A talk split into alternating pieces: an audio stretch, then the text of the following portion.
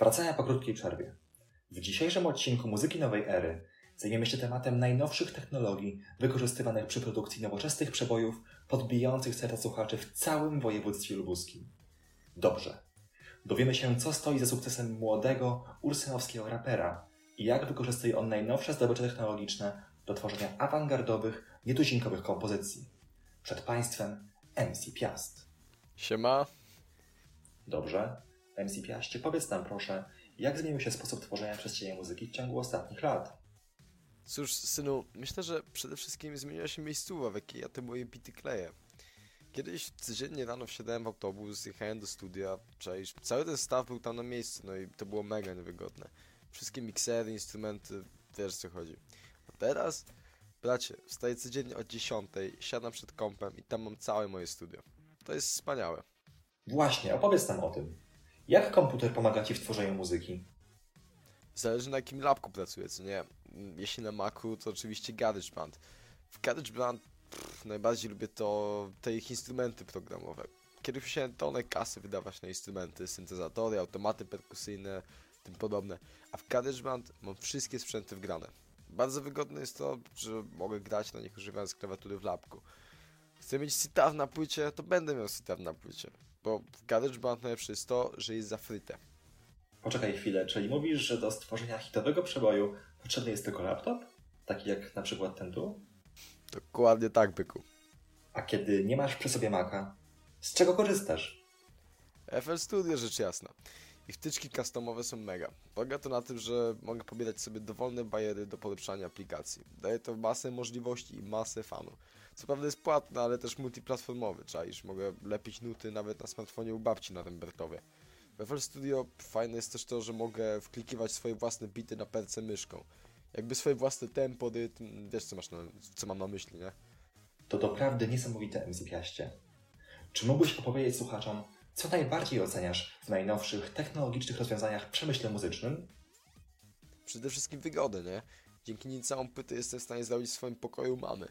Wiecie co? Zrobiłem to. Całą płytę 12 numerów w miesiąc. Niezły skill, co? Bardzo to doceniam w sumie, bo moi fani będą musieli czekać tyle na nowe nuty ode mnie. A właśnie, mój nowy LP Nomadland, który nagraliśmy mojej mamy razem z DJ-em Szmalem, będzie dostępny już 15 czerwca.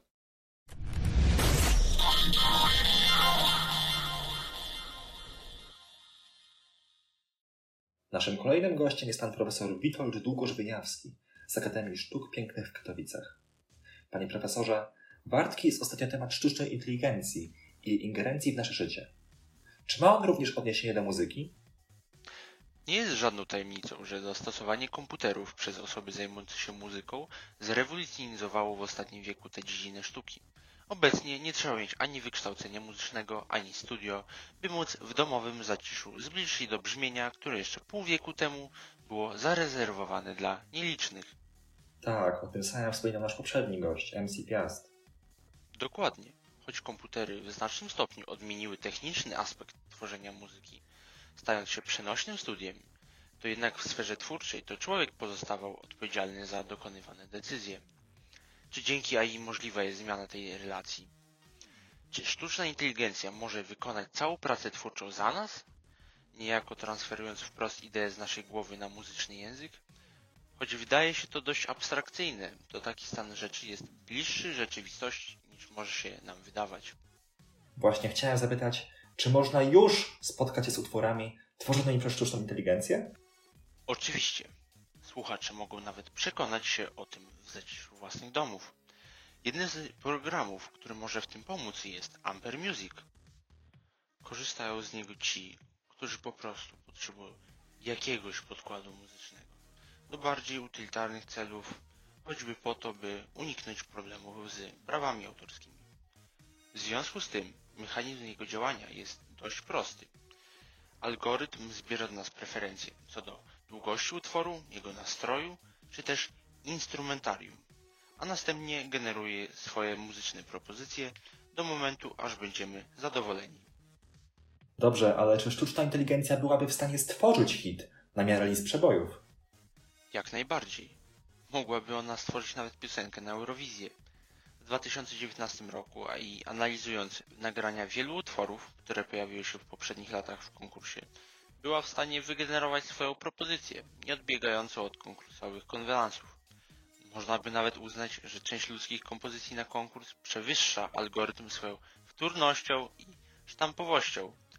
Algorytm jest w stanie stworzyć coś nowego poprzez uczenie się, zwane uczeniem maszynowym, poprzedzone analizą sporego materiału muzycznego, a następnie generowanie własnego rozwiązania bez udziału człowieka.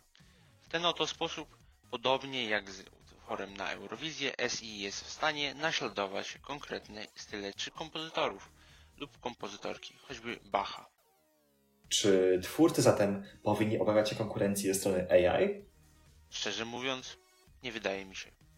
Bez względu na coraz bardziej imponujące dokonania algorytmów w dziedzinie komponowania, w roku 2020 to człowiek wciąż podejmuje kluczowe decyzje twórcze. A my słuchamy muzyki stworzonej przez Homo sapiens i nie wygląda na to, by miało się to zmienić w najbliższych latach. Bardzo dziękuję panie profesorze. Po krótkiej przerwie wrócimy do Państwa z dalszą częścią programu Muzyka Nowej Ery.